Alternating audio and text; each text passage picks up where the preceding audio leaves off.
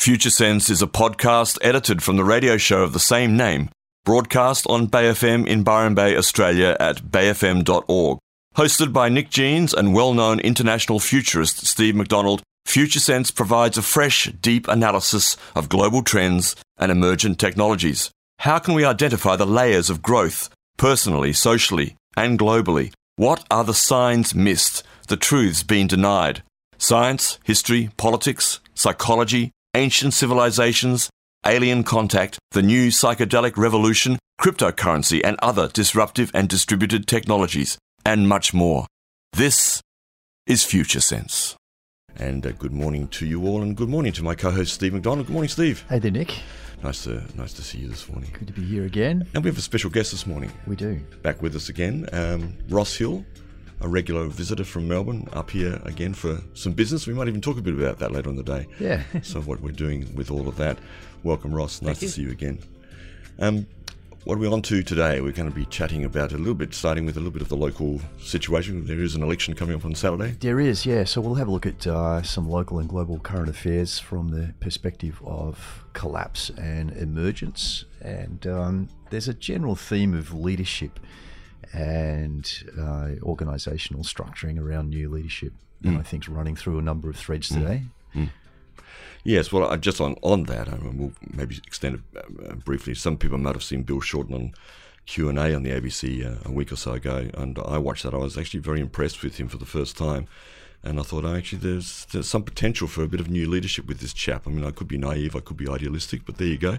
But I did sort of read something into his uh, in his persona that f- made me feel intuitively that there was something quite real about this man. And, Yeah. uh, it surprised me actually because I'd always thought he was a bit dull and boring. And just another Maybe- part of the establishment, which of course he's is also his game, which is great, and it, it's encouraging to see that.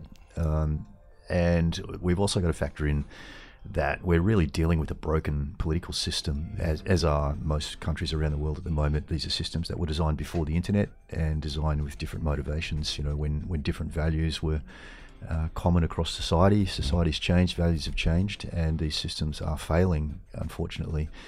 Um, and it's it's wonderful to get uh, you know a, a positive, constructive leader, but we still also have to deal with the fact that there's large scale corporate capture of political systems right across the planet. And of course, uh, we've got the precedent here in Australia of, of Kevin Rudd, who came in, uh, you know, seemingly with a refreshing approach and some new ideas, and was very quickly shut down, um, largely due to money thrown at, you know, a campaign to uh, to get him out of power by the mining lobby here in Australia. So, Yes. um, and of course, you know, going back in history to the last huge wave of, of change that came through in the 1960s, there's the story of JFK, which we can't forget either. You're resonating right now on Future Sense with Steve McDonald and Nick Jeans. And Ross Hill is also with us uh, this week, our special guest, who's been a, a regular visitor when he's up here from uh, from Melbourne. And thanks to B for dropping in and uh, launching the countdown for uh, the tribute to Countdown, June the 8th at the Bangalow Bowlo. See you there. Um, election this week, Steve, uh, Ross. Uh, it's a big one, obviously, for everybody. Hard to make sense of many of the movements and uh, the the uh, the fake news, if you will, the propaganda, the the angles, the stories, uh, the the controversies that sort of. Uh, Riv, ri- riven through through that's, that's not the right word through our uh, political discourse, but there it is, yeah, threaded through our political discourse. Threaded, yeah, that's a good word, yeah. Um, very true. And, um, I, you know, one good indicator is always to look at where the money is going. And if you look at the, the gambling around this election, then it's, uh, it's certainly favouring a, a Labor Party victory. That's for sure. And uh, and as you said, you know, Bill Shorten's sounding refreshing and putting forward some new ideas, and and uh, I'm sure that that's his honest intention. Um, the big question is, if he is elected as the next prime minister, will he be able to implement those things, and will you know will there be too many obstacles in the way of, of sort of some of the more radical changes that they're proposing? That is the big question. And uh, as uh, I just pointed out during the break, I've just pulled up an article from 2017. Yes, which is a long time ago, but very relevant because Yeah. where is this? Where is this gone? It's disappeared. Exactly, yeah. Um, so this article is uh, the headline is "Is Cambridge Analytica the Liberal Party's 2019 trump card?" That's in relation to the Australian election. Uh, that's happening next weekend, and of course, uh, everybody listening probably knows that Cambridge Analytica was uh, intimately involved in the social media campaign during uh, the, the last American election. Mm. And Brexit also. And also Brexit as well. And uh, not long after, uh, I think it was probably around the time this article was just shortly before this article was written. Um, there was a, the CEO of Cambridge Analytica, Alexander Nix, visited Australia uh, to talk to our politicians out mm. here. So, what's really interesting, though, I think, is that I haven't seen any recent media about the possibility of Cambridge Analytica or that style of um, marketing being involved in the current election, and and that's probably a little concerning that it's gone quiet. Yeah, actually, it makes me wonder what's well, what's happening behind the scenes. I remember this being reported at some point. I think uh, later than that, it might have been last year, sometime 2018, when when the whole Cambridge Analytica sort of thing burst through. And at that point, there was some indication that this had happened, that the that Cambridge Analytica representatives had been here in 2017. But I looked it up then, and there was very, very little reporting on it anywhere then, let alone now. Yeah. So it was kept quiet right up front. I think that's probably the likely uh, likely scenario. Yeah, and um, and the difficulty now is it's hard to know. You know, mm. um, it's hard to know what's being done in terms of targeting social media. Yeah, um, and on that note, um, you can look on the flip side uh, we we sort of see that Cambridge Analytica, the the company, may have gone away and gone quiet, mm. but um, the social networks are still the social networks, and so Facebook is Facebook, Twitter mm. is Twitter. Every uh, every few, seemingly every few weeks, they um, apologize for another thing that's gone wrong and more data leaking out of their platforms, or unintended consequences, or you know trolling and abuse, and there's there's heaps of stuff going on, and that all sounds very familiar. So I'd suggest that hasn't changed over the last few years. Mm. Uh, and there is a uh, obviously uh, a bit of a broadening. Um, a few years ago, we maybe in, in Australia just talked about Facebook and Twitter and some of these more Western ones. Um, this year, there's been a bit of a focus on WeChat, yes, Chinese WeChat. platform, yes, um, as the the leaders have joined that, um, and that's that's quite interesting because WeChat uh, is from China, not from the United States, and so it has a different regulatory environment and different, you know, everything everything tied up in a, a national system, um, and so it will have you know types of censorship which are different to the censorship you might expect from Facebook. Um, different controls, different different things that you're allowed to say. Um, you know, it's pretty mm. widely known that there's there's a lot of uh, events or topics that you you don't mention when you're in China, um, and so you don't mention them on the social media as well. Uh, just as when you talk about certain topics on Facebook, you're going to get moderated away, mm. uh, and so all of that is is still there, uh, and um, that that obviously has an effect on the election as well. Yeah. It How do we too. know who to trust? yeah, exactly. And uh, and there was an article in the ABC just recently about Chinese media mocking the current prime minister in WeChat posts. Uh, which you've got to wonder where that's been coming from, also. Mm. But in in terms of the general paradigm shift that's going on globally, that is favouring a shift towards community thinking, and uh, you know clearly with the the Labor Party having a socialist um, foundation, uh, it generally favours, you know, that that's where people's thinking is looking. People are looking to, towards the wisdom of crowds, looking towards yep. rebalancing this society, which is so much out of balance in terms of the distribution of wealth mm. and privilege. And uh, and the Liberal Party, of course, is uh, you know well regarded as representing that one percent. Um, so it gives them a, a, general disadvantage in terms of the, the current thinking. Mm. Yeah, and of course, what it all boils down to is you go into the polling booth on the day, um, I actually pre-voted a few days ago, um, since I do a lot of travel. Uh, you get your bit of paper and you write down a few numbers on a on a page, right? You put it in the box and you hope for the best. That's right, exactly. That's and the end of your engagement with the with the democratic process. So we're just suggesting well, that's bad for a lot of people. Soak up some media. You know, we learn what we can. Yeah. Um, some of it we go and find and research ourselves, and some of it we just listen to what we normally listen to, which is, is great. Um, but from my experience, it's like you know, you write your numbers on the paper. Uh, it's it's you could say it's more difficult to engage. You know, if, if you want to run for office or something, that is what it is. Um, but at the same time, you can vote with a tweet. You can vote with every dollar that you spend in a mm. shop. Mm. Um, and so we have a lot of different ways of expressing, um, you know, our influence. Mm. Um, and that sort of relates to advertising. If you look at Cambridge Analytica, um, it's advertising, and it's just saying, how do we get these messages out to the people, and do they listen to them and respond? Um, and so to me, that feels very similar to every time you hear an ad about something or you see a, a mention and does it change how you live your life and does it change how you spend your money? You know, it does. yeah. And there are layers and layers of problems within the system. Um, and the, the, issue of corporate capture is one that we talk about a lot here, and it, this reflects the mindset of the, the modern scientific industrial paradigm, in that it will change the world to suit itself. You know, it's very much driven by by personal success, uh, which often means financial success. And so, over the years, the electoral boundaries have been changed, you know, to to make it more likely for the government of the time to get back into power and then gerrymandering. Certainly, certainly that's the case in America, and I think in Queensland. I think this time though, there's been a redistribution of electoral boundaries which favours Labor. Interestingly, uh, yeah, which uh, is independent. Federally, you see. Federally, yeah. Yeah, there is. I think there's like three seats that uh, are nominally now regarded as li- likely Labor rather than likely Liberal in right, the selection. Right. So that's inter- just a change in demographics within different regions. Yeah. It, it is interesting. And then, you know, essentially we're dealing with a binary system where even though we have a number of political parties, at the end of the day, there are two main parties and it's usually an either and or, either or kind of a, a decision here. Although Australia does have a, a reasonable history of uh, using our Senate as a bit of a um, pressure release mechanism, you yes, know, and, keep, and keeping the bastards on. Exactly, as, you know, voting in minor parties uh, to allow the Senate to veto any radically unfavourable legislation that might be, you know, pushed through by the government at the time. Or, or, or of course, um, manipulate special interests, very small special interests, in, in order to get some of that legislation through. And that's a danger, I suppose, of the minor party uh, um, structured uh, Senate.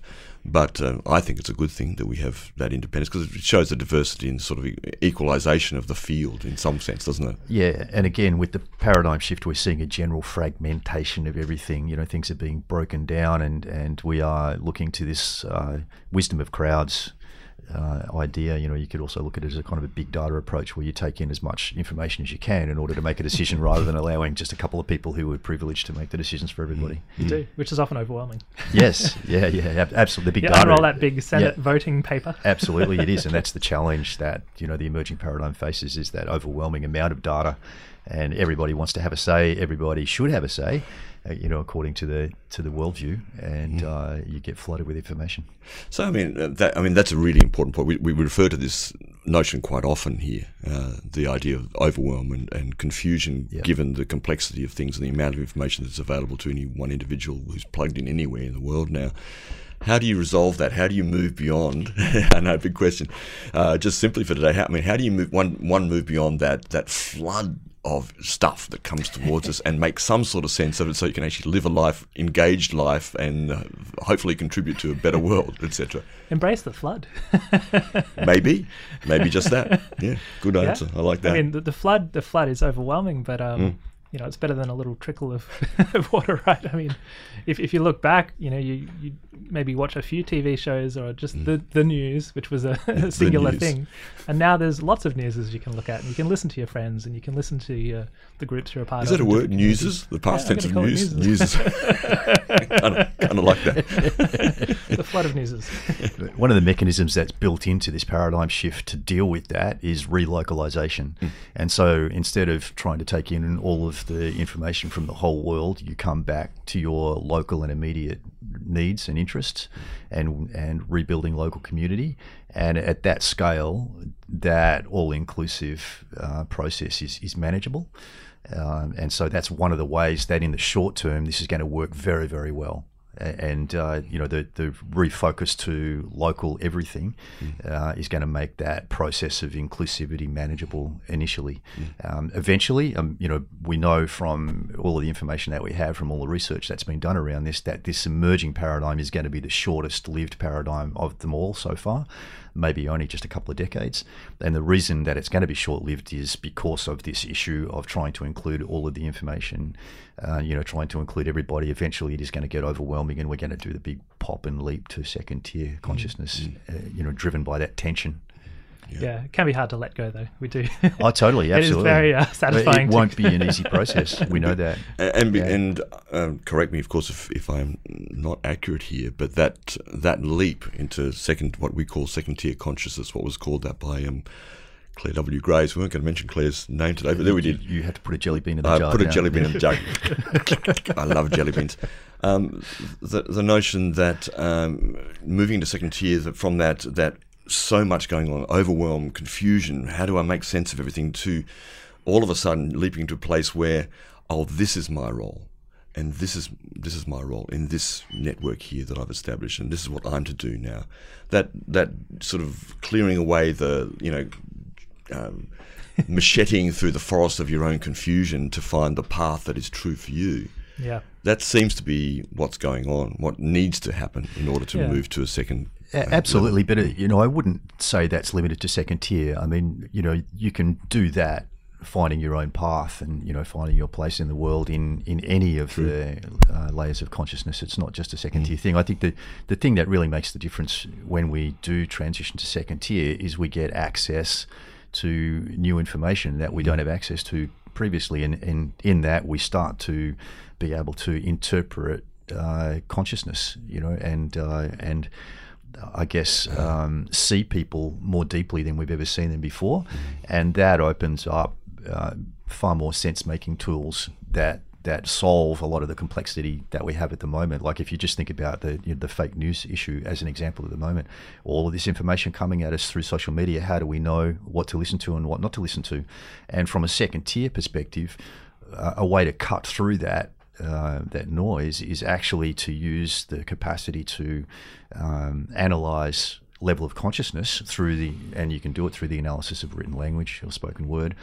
Um, then you can actually identify uh, the more complex and capable uh, sources of information and simply pay attention to those. So that's that's a way of sorting through this diversity that's very very efficient and effective but that's not available until the transition into second tier For all of you out there, strangers in a strange land, you're grokking Future Sense here on Bay FM. Yes, that's uh, the first, the opening uh, minute or so of uh, Dirty Power from Greenpeace. Powerful little piece. It's only 15 minutes long, and I, we certainly suggest, uh, folks, that you have a look at that if you're interested in. Uh, it's, it's pretty obvious. It certainly makes a big difference. Whoops! It certainly makes a big difference to uh, how I even. Uh, uh, looked at the at the serious complexity of, of the coal and other mining interests in this country. Yeah, and it just it goes to show how deep it runs as well. You know, like it's it's thoroughly captured the whole system, um, the political system, in other words, uh, by these uh, big money interests. And in Australia, that just happens to be the coal or the the, the uh, fossil fuel lobby. You know, the mining lobby in general, not just fossil fuels. And we talked about at breakfast here the fact that this 15 minute video talks about the coalition members and it details, it's a very fine piece of, uh, of journalism, uh, details the connections between many members of the coalition, the current coalition government. Uh, and past coalition governments, uh, the, the mining industry, particularly the coal industry, and the lobby groups associated with, and the sort of revolving doors between all those three back and forth. Doesn't mention one Labor Party uh, operative or member in this particular video. No, it's it's clearly biased in that respect. I Clearly think we should, biased in that we should respect. be clear about that. Um, even so, uh, it's it's a valid observation of what is, uh, you know, from that particular perspective. And uh, as I mentioned earlier, we should remember that uh, there was a lot of money uh, from the mining industry that got poured into media to um, promote or, or perhaps trigger the. Uh, the removal of Kevin Rudd as Yeah. the prime minister, Yeah. Yeah. um, and then that was really the trigger of this cascade of you know revolving uh, Prime, prime ministers that we've had since then. You know, short term prime ministers since 2007. I, Wow, I know, lot. I know. Yeah. So we, we We're like Italy. that. We're worse than Italy. Yeah, yeah. Sorry, Um, Italians. of course, Kevin Rudd also was uh, Kevin 07, and he was Hmm. really the first Australian. Um, to use his name to rhyme as a slogan. not the first for that, but he uh, Probably not. He did use social media very heavily and made a big deal of it, Yeah. um, which worked in his favor to a degree. But it is interesting that um, that those sort of networks are growing and continuing to grow, Hmm. and so. Um, you know, obviously, all the current candidates are on social media, so it's not a big deal anymore. But um, it's interesting to look at how big are these networks, and you know, at what stage do they overtake some of the previous most powerful networks? So lobbying is sort of taken for granted. Uh, Kevin was probably hopeful that his his social media following would overpower that, um, but it undid him in the end. And so, at what stage does that that new form of network start to, uh, you know, bring more power with it? Interesting. Yeah, absolutely. And the other interesting connection with Kevin, of course, was his connection to China. Yeah. Um, and he's a he's a Chinese speaker and Mandarin speaker, of course. Yes, he would have And, been on uh, WeChat. yeah, a- absolutely, and it, it makes me think back to uh, Whitlam's removal in 1975, and there was a there was actually a movie made about the uh, alleged CIA involvement of the removal of, of Whitlam, who of course was, was uh, a, you know a socialist. Oh yes, Um, comrade. And so you've got to factor those influences in as well. I mean, you know, the relationship between Australia and the USA is a long one and uh, and a very powerful one. Um, and uh, any any significant move towards a, a threat to that relationship would be drawing the attention of all of those who are involved in. And it's very interesting because I mentioned a, a Netflix show that I've just watched a little bit of in the last few days called Pine Gap, an Australian, I think it's an Australian American production. It's essentially Australian though, which looks at exactly that, of this relationship uh, between America, uh, Australia, and China, and how Australia sort of in the centre of that right now in all sorts of ways. Biggest Yeah. trading partner on one hand, and yet our major military and uh, you know cultural alliances with the United States, and there's a you know growing uh, growing schism p- potentially in that uh, in that relationship. And the Pine Gap's worth having a look at, folks. And Netflix, I don't know how it ends up, but it's actually surprisingly quite decent. I thought it was probably a bit of trash, but actually it was Yeah. it's quite good. That's interesting. Of course, the place itself has a big fence around it, so it's hard to physically go and look at it. But it is an American Australian production. Exactly. Well, I, I do remember uh, someone told me back in the 80s when Bob Hawke was elected Prime Minister. This is an anecdote that I was told I always remember, um, where he was taken to Pine Gap and he was taken down underneath into the very secretive parts as the new Australian Prime Minister. And when he came out, well, Bob Hawke, as we know, you know, like, you know, feisty, you know, the way that he was, the way that he is, the way that he was, um, and um, he was he came out sort of ashen faced, and and the interpretation was he'd been shown and told things that that was that. You are now uh, the prime minister of this minor country, and we, the Americans, are in control here, and this is what we're doing. And thanks very much. You can toe the line. One of my one of my contacts, who uh, I'll leave nameless at this stage, uh, who was very very very senior uh, defence officer here in Australia, uh, said to me once that he'd, re- he'd just been on a tour of the NSA uh, in the US, and, and he shook his head and he said, "If you saw what I saw there, you'd never touch a computer again." Oh, there you go. oh my God. You're tuned to Future Sense here with myself, Nick Jean, Steve McDonald, and our guest Ross Hill. You're tuned to Future Sense with Nick Jeans and Steve McDonald.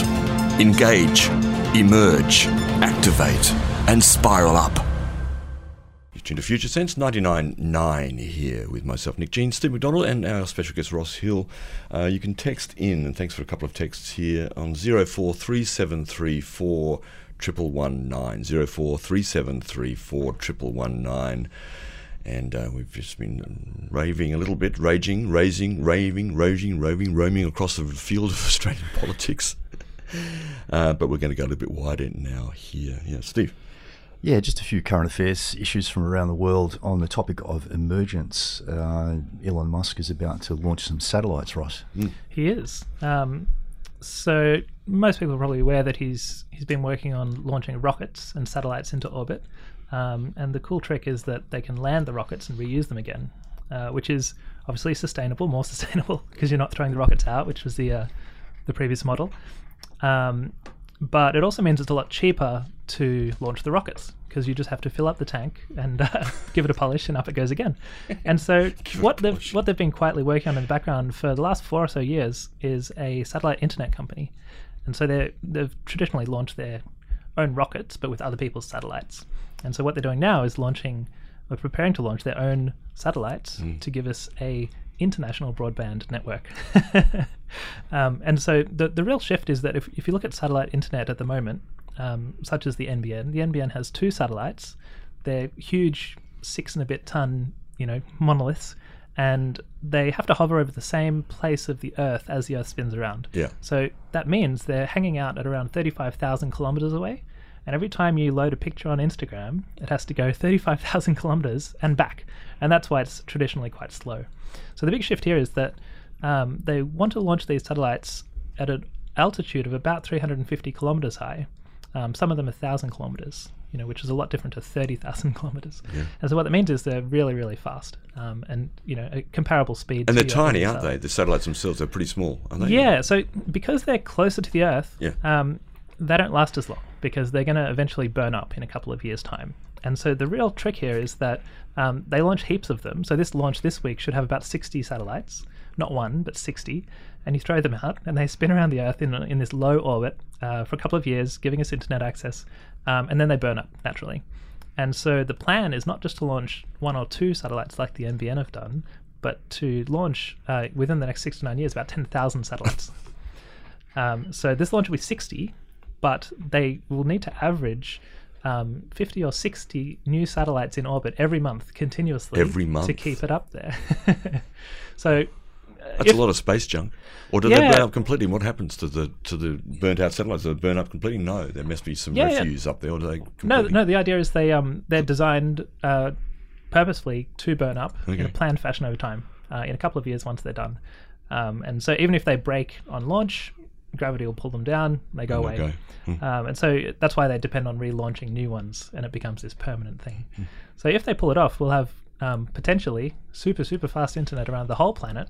Um, and uh, that would be really cool. They're not doing it alone. There's also Boeing and OneWeb, other companies who are working on similar things. Yeah, an Wow. absolute game changer, really. Do you know uh, how that technology is going to work? I mean, will devices be able to talk directly to the satellites? Will there be intermediate ground stations? Or? Yeah, so um, they're still working on that at the moment. Right. Um, but the general idea is that you have a box on your roof, Yep. um, just like the current satellite ones, but instead of having to point the dish somewhere and um, the issues that that has with it, it'll be a lot smaller. You know, some, something a little bit like a pizza box with uh, probably Yeah. a solar panel and a, an Okay, antenna, Interesting. and that would give you Wi-Fi into your house. Yeah, sweet. Um, but the the upside is, and the, the real opportunity is, that's all you need is this box. You can put a solar panel on it, and so you can be in the middle of nowhere with your little box and get really, really fast internet. Yeah. And how are they monetizing this? I mean, how are they going to pay for it? Um, that's a good question. Yeah. I assume they're going to charge us a lot of money. Yeah, yeah, yeah. yeah, interesting. So it's it's fast internet for everybody who can afford it. yeah, and, and yeah, so they, they haven't really announced what they're going to do and, and what the, the plan is for monetizing it at the moment. Um, but just as they're shifting the model on launching it, uh, and it is a lot cheaper to launch these these satellites than um, the traditional models. So I imagine they're, you know, if, if it's too expensive, we're not going to buy it, right? Um, so it's it's going to have a lot more reach than the traditional satellite internet, uh, but it won't replace your mobile phone. Yeah. It's interesting because we're living at a time now where uh, some high schools are actually sending rockets into space, aren't they? Yeah. Which is pretty amazing in itself. And other really high cool. schools are banning mobile phones in classroom in, in, at school. So yeah, you've got things happening both sides. I know, I know. Isn't that interesting? Uh, in other news, the city of Denver has just voted via referendum to decriminalise magic mushrooms, which is very, very interesting. And uh, as has been the case, Colorado seems to be leading the way uh, in the uh, the rollout of psychedelic medicines. And uh, I was talking recently to uh, a venture capital uh, fund manager who's interested in these sorts of progressive things, and he was predicting that Colorado will, the, the whole state will fully legalize uh, magic mushrooms in the not too distant future, which is very, very interesting. And he sees um, them going down a very similar road to medical cannabis. Yeah. Uh, on uh, on the topic of uh, of cannabis, a report a couple of days ago um, from the uh, the Drug Enforcement Administration, the DEA in America, uh, not a particularly avid backer of the cultivation and legalization of marijuana. However, in a new federal register filing set to soon be published, the anti-drug agency is gearing up to increase the total amount of cannabis that can be legally grown in the US for research purposes. The increase is rumoured to be more than five times the amount of uh, what is allowed at the current date, which is approximately £1,000, and will increase to roughly £5,400 next year. Meanwhile, the DEA is also planning to lessen the amount of certain opioid drugs, such as oxycodone, hydrocodone, morphine, fentanyl, and others that are manufactured in the United States. So basically, they're, they're waking up a little bit to the potential for marijuana, for cannabis to replace um, the use of opioids to some degree.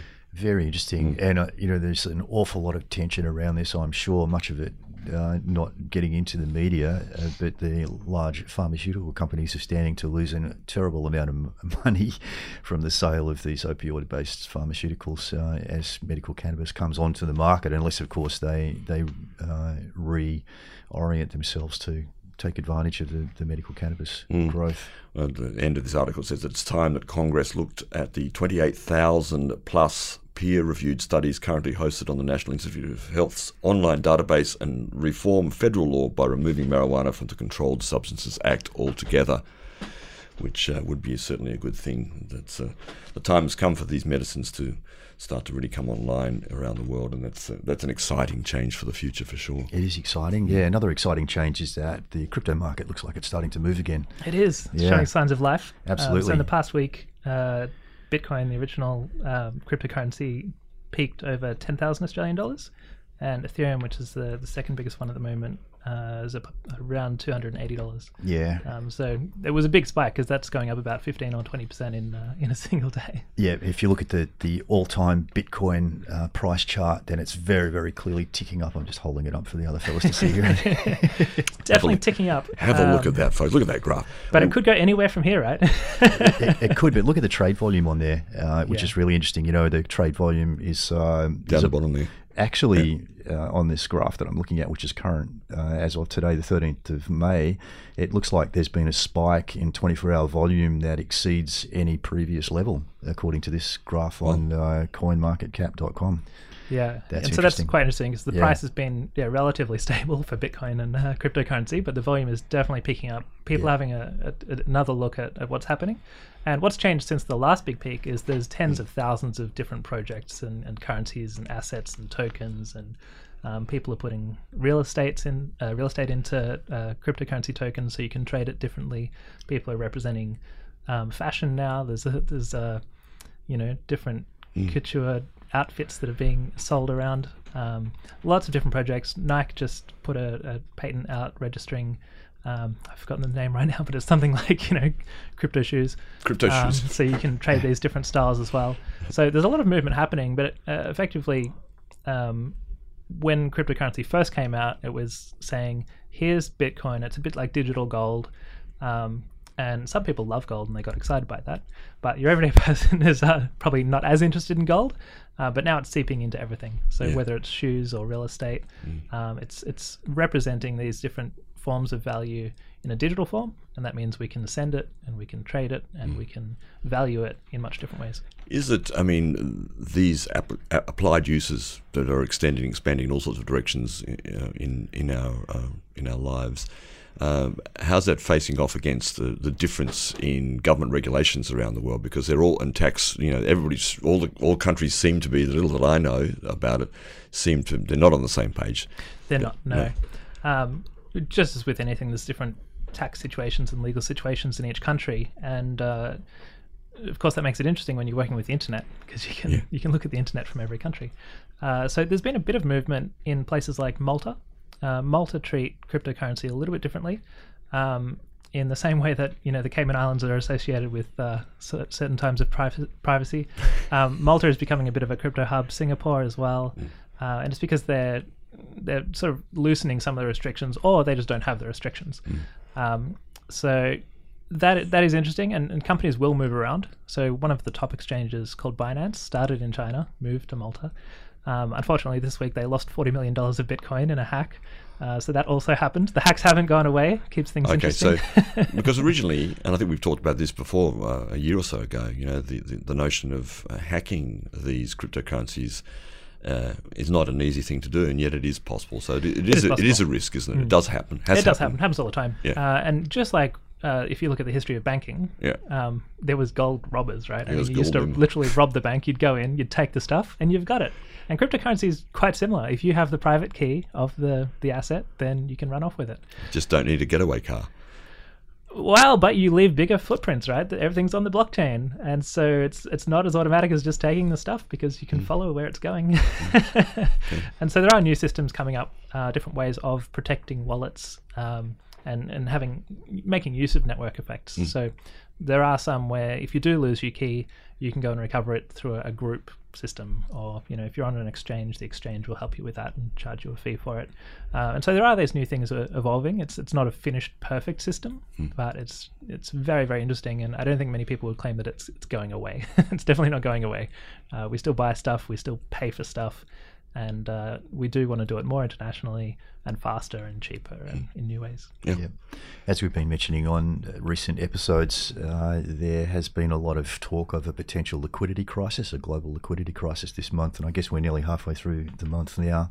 Hasn't shown up yet, so whether it's going to happen or not, we don't know. But but if it does, it'll be very interesting to see how that impacts the crypto market, which way it goes. Could go well, either way, I think. Yeah, one of the, one of the other big differences in um, uh, the, the current market and liquidity is that a couple of years ago you had to trade everything through Bitcoin. So you would spend your um, Aussie dollars on Bitcoin, then you would trade it for something else. Yeah. Uh, and now there's so many more exchanges popping up around the world, and they're much more flexible. So you can buy um, the actual thing you want to buy much more directly.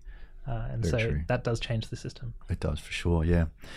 In other news, uh, I guess this is more in the collapse uh, file than the emergence file. Uh, a bit of climate news. There's an uh, article here from about a week ago talking about farmers in the Midwest of the USA uh, who've been waiting a very long time for floodwaters to recede. And of course, there was some extraordinary cold weather during the American winter this year, the North American winter, which dropped an awful lot of snow and uh, all of that has melted and is running down the rivers. And right at the moment, uh, according to this article, which I said is about a week old, the Mississippi River has been at major flood stage for 41 days in a row, and there's more rain coming as well. And uh, they're warn- warning that the major flooding may extend into June, and that means that many farmers will not be able to plant crops at all this year.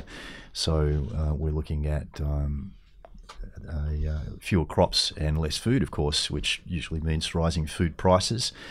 And in the, the longer term forecast, particularly from Armstrong Economics, this is going to be an increasingly significant issue. Uh, and uh, I think his computer algorithm has been talking about 2024 as a significant year for uh, crop losses impacting food prices and general food shortages.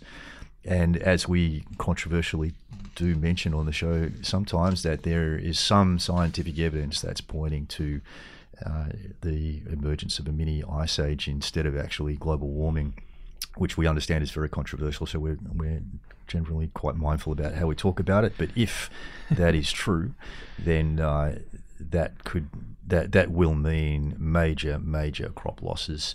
And in the work of uh, mathematician and astrophysicist Dr. Valentina Zharkova, which uh, has involved study of solar dynamics and solar weather and how it impacts the planet, um, she has said that from 2028 through 2032, then the entire world will be facing serious, serious crop losses from climate-related issues, particularly cold weather, uh, and and all of the consequences, like like this example from Mississippi, where the, the all of that cold weather produces snow and ice, which melts and then floods, and then farmers can't plant their crops. Um, and uh, Valentina Zharkova has has said very very specifically that that according to her research, this is going to be so significant that unless governments plan in advance, there, there are going to be major major problems with, with people not being able to get access to food. Yeah, this is one of the things too that's um, also being tracked from orbit, where there's a we've always had these uh, well not always, but there's a lot of people taking photos of the planet. Yep. Um, and there's a lot more different databases of imagery that are becoming available. Um, some that are updated as much as twice a day. Um, and so one interesting capability that gives is you can go, go back in time through pictures of the planet. And you can see the shift. Like there was a forest here this week, it's not there next week. These crops are looking good, these crops are looking bad. Here's the, the state of this flood over there. Um, and of course, that's a lot of stuff and it's quite overwhelming. So there's a, a bunch of different organizations. Um, there's a new one as well called WattTime, and they're looking at using AI to crunch all of this imagery. Um, and I think optimistically, they're claiming they might be able to track the carbon emissions of coal power plants. Um, I think that's a, a bit of a stretch, perhaps, at the moment. Yeah. Um, you can track smoke, visible smoke, quite easily. Um, and what we're going to see over time is just you'll be able to track more and more stuff. Um, some of these companies are claiming they can count how many trees are on the planet. Uh, and so some of those stats are, are very, very powerful. Some others, like um, That's a big carbon call. dioxide molecules, I'm not sure. You know, That's interesting. I mean, w- generally what, more. WattTime is a as a non-profit artificial intelligence firm, and it claims whatever the quality and the depth of uh, knowledge that they uh, are able to ascertain from this satellite imagery crunched in this way, they are saying that it will be not just available to regulators and politicians, but the public as well. So that's a good thing. Um, yeah, interesting. Why do you think it's going to be difficult to really uh, articulate good numbers of what is being emitted from a coal-fired power station, Yeah. for example. So Don't they do that already? I thought that's how they measured things. No, obviously How obviously do they not. measure these things? I, I'm not a scientist, um, but when you're starting with imagery, there's a lot of stuff. You once you look at satellite maps a little bit, there's a lot of stuff that's very visible that you don't think about when you're on the ground. So if you've got a coal mine, an open open cut coal mine next to a coal plant, you can see how much coal is being dug out. That's going through the system. Okay. It's- emissions are coming out of that. Um, uh, hedge funds have done the same thing for a long time with those big oil tanks. And from the ground, they look like this big round oil tank. From the top, they have this floating roof in a lot of them. And you can see by the shadow of the sun on the side of the tank how full the oil tank Oh, is. Oh, interesting. Um, so there's all sorts of stuff that you get a different perspective on the world literally from being above. Um, you can spot a lot of stuff. The overview effect. Yeah, and uh, that in combination with this big cloud computing and AI type systems of machine learning, they can crunch a lot more numbers than we can ourselves rationally. Um, and so that's super cool. We've got a bigger calculator, but it, we still need direction on you know double checking. Like, does this really make sense? Can we really can we really measure that stuff? That's right. And, you know, what sort of uh, systems, modelling systems are these figures that we're collecting being fed into Yes. as well? Yes. Has a big impact on it. And uh, in other news, the UN chief has come out and warned of total disaster, quote unquote, if global warming is not stopped. And according to this report from the Globe and Mail, uh, he's saying that the world must dramatically change the way it fuels factories, vehicles, and homes to limit future warming to a level scientists nearly call impossible, actually. And um, you know, there's a perfect storm brewing here. If you if you take that angle, the global warming angle, and the calls to to in some respects shut down industrialized civilization versus the, you know, the possibility that uh, we don't actually have all the science sorted out. Uh, you know, and, and as we've said before on the show, uh, a lot of the global warming movement seems to blindly repeat mantras rather than actually uh, looking at the, the evidence and the emerging paradigm at the moment, this relativistic, network centric, humanistic way of being human that's emerging, has a tendency to collapse hierarchies. Um, and in doing so, often it can lose cause and effect relationships, lose sight of them, them completely. And also get fixated on simple numbers. Yeah, that's right. And One uh, number to rule them all.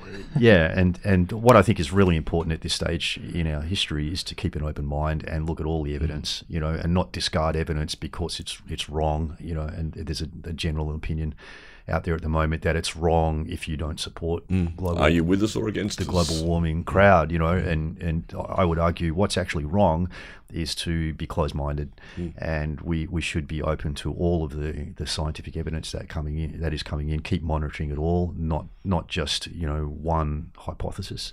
Uh, otherwise, we're going to get caught out seriously. And I think what's happening in Mississippi right now is a wonderful small scale example of what could turn into a global disaster if we focus on uh, this idea that it's going to get hotter and uh, we end up with a world that's got a whole mix of both hot and cold temperatures and some extremes in both directions, then we won't be prepared for that. Mm. And I think it's interesting too, as you said earlier today, you can really uh, read a lot, of course, into language. And uh, the language that's been used around this issue has been uh, the term global warming for a long time, predominantly. That's shifted a lot, in my perception, to the, the term cl- climate change. And now, to, to me, uh, uh, the, the phrase climate instability seems to be rising. And that seems to be a much more ap- accurate and sophisticated interpretation of what's going on. It is in- unstable for all sorts of reasons, yes, but we do not yet know perhaps exactly which direction it's going to. And that's a contentious thing to say, and it shouldn't be because we do need to be more uh, intelligent about the way that we approach the data out there. Yeah, remaining curious is the key. And uh, in the crazy ideas basket, there's a couple of interesting stories here. Uh, one's very recent from the 10th of May, and uh, it's an idea by a chap called Sir David King, which suggests that he must be from the UK, probably. Uh, here we go. He's a University of Cambridge professor, and he's come up with a radical new uh, centre for climate repair to repair, repair the damage humans are doing to the environment. And one of the proposals he's floated is the idea of working to refreeze the polar regions. Uh, and uh, I think his uh, idea is, is something to do with generating cloud cover that would cool the poles down and allow them to refreeze. And it made me just look back uh, in history a little bit to the 1970s, and uh, I found an article back there where some scientists were considering pouring soot Mm. um, over the Arctic in the 1970s to help melt the ice in order to prevent another ice age. Yes, this is 1975 in Newsweek. Uh, was quite an extensive piece on this, and I vaguely remember this era where, where there was talk of of, uh, of an ice age back then. At some point, I kind of vaguely, my age, could remember that a little Yeah, bit I- too. it certainly was on the cover of Time magazine and, and other uh, Yeah. big magazines for sure. It, it was it was the general feeling back then, and when people were coming up with some crazy ideas back then about how to change the, the Earth's climate, also. It's a very Um, human thing too, I think, to um, say the climate's changing. Let's change the climate. Yeah. Of course, we can change ourselves as well, right? Absolutely. let's- One of the let's not concerns- look outwards too much. One of the concerns now, though, is that back in the 1975, in you know in the 1970s, there were these crazy ideas, but we didn't necessarily have the, the technology, the capacity to carry them out. But Yep. now, with the the technology and the understandings that we have, it's a bit scary because somebody is you know has just got to throw enough money at one of these crazy ideas, and we may have some large scale Geoengineering. um, yeah, uninformed geoengineering that happens, which could actually make things worse. Yeah. And some people claim there's been geoengineering since the Second World War, though. I'm Uh, sure. I'm sure there has. So there's no doubt that there has been, you know, at uh, certain scales. I mean, how widespread it is is, I guess, anybody's guess. But um, even here in Tasmania, we have climate engineering going on. Um, you know, whereby they seed clouds down there Yeah. to fill up dams and that kind of thing. And famously, throughout Indonesia each year, there's a period of, of just burning and burning down forests. Oh, um, yes. often for you know planting palm oil and these That's things. right. But if you travel to somewhere else like Singapore during that time, it's really really smoky. and so we're starting to see the flow and effects of this. Absolutely. Yeah, that's right. You're resonating right now on Future Sense with Steve McDonald and Nick Jeans. Oh, yes, it's uh, 10.16 here on Bay FM on Future Sense. And uh, you can check all of our podcasts out, our edited podcasts via the website futuresense.it, futuresense.it. And that's usually available within uh, 24, maybe 48 hours the most after the show each week. Can go there and see past shows of this edited, uh, edit out all the sponsorships and also the music, unfortunately, because sometimes the music's good, but uh, the content is right there. So check it out, futuresense.it. Yes, so Steve, we're going to talk a little bit about uh, about leadership in the last bit because you guys have got to rush off soon. I know because you've got an appointment. We'll come to that. We, we do, yeah. We Ross and I are scooting up to Queensland to run a strategic planning workshop for uh, an organisation who is one of the, the major donors to our uh, charitable foundation, which is crea- has been created to support this uh, global paradigm shift and the emergence of uh, human consciousness.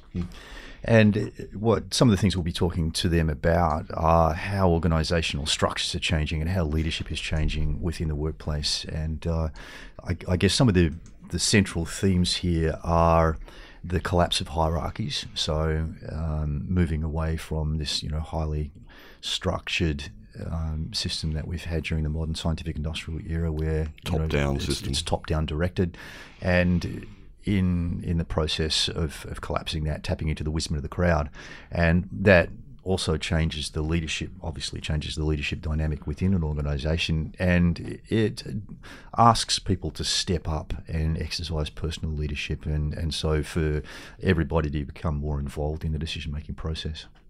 Does that first? I mean, when you say that, I immediately think about a, a, an individual's personal evolution, uh, their you know their regard, their awareness of their conscious uh, application to uh, evolving, so to speak, developing themselves. Is that is that necessary for that? I mean, I guess it's all it's tangled up together, but it would seem it's, it's sometimes it's a very personal thing to actually make that movement towards more awareness and more consciousness about uh, about the planet, about what's going on. It is, Yeah. and it works both ways. Um, so as as an individual is learning more and trying new tricks and uh, changing the way they live and the way they work, so is the organization they're a part of or organizations. And then as the organization changes, maybe they get a new tool or they purchase a new company or something different happens at work. It demands more of the individual as well. So there is this pendulum from what is the individual doing and how are they impacting the organization and then at the same time uh, how is the organization changing and impacting the, the person so we've seen a lot of this through technology uh, in the last couple of decades where you know there was a time when no organization had a telephone and telephones came out and we could organize things across towns really quick. It was so funny watching uh, The Sting with uh, Paul Newman and Robert Redford yesterday from 1973. and Most people would be familiar with that, and uh, the old the old dial telephones and how slow it was to communicate and how ma- how easy it made things to you know to be crooked and to be distorted and to you know to uh, to uh, deceive people because people didn't know what was going on half the time. That's right, and, and of course that uh, slowness of communication wa- was central to the sting itself, this, and the sting being a That's setup where they, they were conning this guy out of his money, and uh, they were relying on the fact that uh, when a horse race was run, the results of the horse race would have to be typed into a telex machine and then would come out on a stream of you know uh, Yeah. of paper which they called the wire. Would come down the wire and then be read out by the the, local uh, announcer at the, the betting agency or wherever they were. And of course what they had was a, uh, a back end communication channel where they would hear directly from the horse's mouth so to speak who won the race. And before it came through on the wire they would know what, who to bet on. Yeah. Yeah, Um, it was, it was great, but uh, amazingly of its time. When you think that that's only forty-five, it's only forty-five years ago. It's not that not that long, but it is also a long time ago. But how much has changed in forty-five years? My goodness, Yeah. Exactly, So now it's yeah. mobile phones. Then we brought the mobile phones to work. it's right we out have there. social networks. Bring the social networks to work. We have chat rooms everywhere at work, um, and and it just keeps on moving, obviously. Uh, and each time, it's increasing the the possibility of how quickly we can speak within the organization and outside the organization with our customers and suppliers and everyone else. And so each time, we're constantly challenged of well, what do we do with the speed? And is speed necessarily better? And how do we cope with all of this extra information that's coming from inside the organization and outside the organization? That networking, though, it certainly enables partly the breakdown of the hierarchy. So it doesn't just that, just the fact that everybody knows much more about what's going on everywhere. So yeah, it- it does. Um, when I was in the military, I had uh, sort of early um, access to, to these kind of practices, and I'm thinking now it must have been back in the late 1980s. So, in some of the jobs that I had, I used to work with uh, members of the uh, SAS regiment, Special Air Service Regiment, who had um, re- very well resourced and, and often on the leading edge of whatever's new, you know, and, and whatever's uh, most effective in terms of procedures. And they were practicing in their small group patrols, and we're talking, it could be, say, a group of uh, just five people, this collapsing of hierarchy process. And so, in the within the, the group of five, you might have one officer and, uh, you know, some NCOs and some soldiers. And each of them would have a particular specialist skill. Um, so one of them might have special skills in, in being a medic, one of them might be a signaller, etc. And so often on the job, they would actually collapse the hierarchy. So instead of the most senior person in the patrol making a decision, the decision would defer to whoever had the most expertise in that particular area. Um, and and so uh, I at the time I thought that was very very interesting. And now in hindsight, I can see it was the early emergence of this next paradigm of how organisations function. Is this idea of collapsing hierarchy, deferring to expertise instead. Um, but that also demands that the person with the expertise is prepared to step up, you know, and, and take on that leadership responsibility and share their expertise with the team. very paradoxical at this time, isn't it? That this whole idea of uh, of leveling the, the field, everybody gets a voice. Let's all sit in a circle. Everybody gets an equal time to say what they feel about something. But that often, of course, doesn't get much done. Exactly. Too much talk. And so, at some point, as you're saying, the person with the expertise in the moment over the issue at hand needs to be able to step up and say, well, you know, I'm sort of going to lead this particular project right now. It doesn't mean I'm the leader in a hierarchical sense. It's just this is the most appropriate. Yeah, and Moment. you know there are lots and lots of complicators that can get in the way of this working effectively. You know, one of them being, as you said, uh, over communication and under action, um, and it really demands the the dropping away of competitive dynamics within the group. you know, while you've got those power based dynamics happening, it really undercuts the effectiveness of this kind of process. So that's a that's a big part of making it work. Yeah, and as people are bringing this new network technology into the workplace, it is it is very tempting. People spend a lot of time on some of these chat tools, and they're just chatting a lot. Um, and while we can look at them as a way to reduce the the friction involved with communicating with each other, it actually demands that we reinforce some of the hierarchy around decision making and action. So we can sit around chatting about a new issue all day and getting everyone up to speed, but we can't do that about everything the organization does. So traditionally, that's where you have the hierarchy, and you know the boss or the, the CEO or whoever it is is the tiebreaker. They used to be the tiebreaker for the action decision as well as the communication um, because of the way communication worked. So it would flow through a centralized hub of the leader or the department head or the CEO and then back down the other side. Once we flatten the communication, we still need people to push along that action. Um, and so there is this kind of decoupling of the communication, which could be separate from some of the decision making. And so while we're empowering the people maybe at the, the edges of the network who might have the best skills or be the most well informed on particular things, um, and the executives can do a lot to empower those people and let them step up. Uh, it does definitely work both ways. It does, yeah. Um, there's a, a, book which came out in 2014 by Frederic Laloux called Reinventing Organisations, which looks at the emergence of these new ways of organising and communicating and managing within within uh, companies, etc. And uh, it's it's actually it's a very very good book.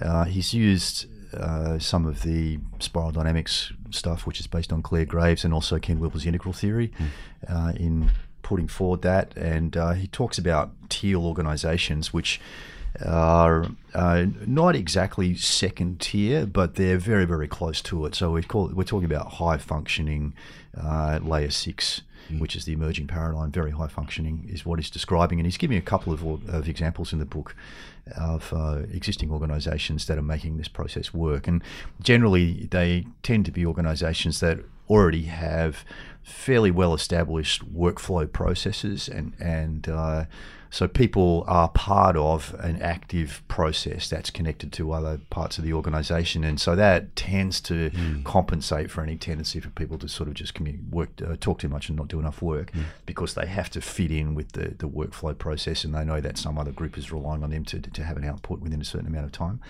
Um, and I think that's fairly essential. You've got to have that kind of structure.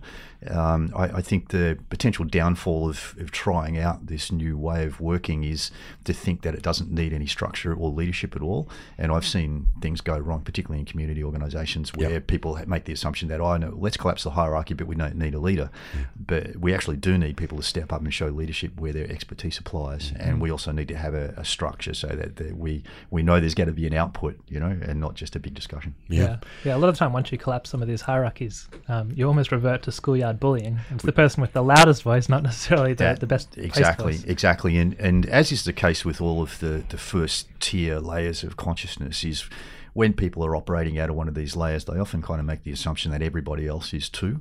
And I think there's an, certainly an element of that in some of the literature around this new way of working. Is there's an assumption that everybody's going to be espousing the same values at work, and then that's simply not the case. and and we do know that often.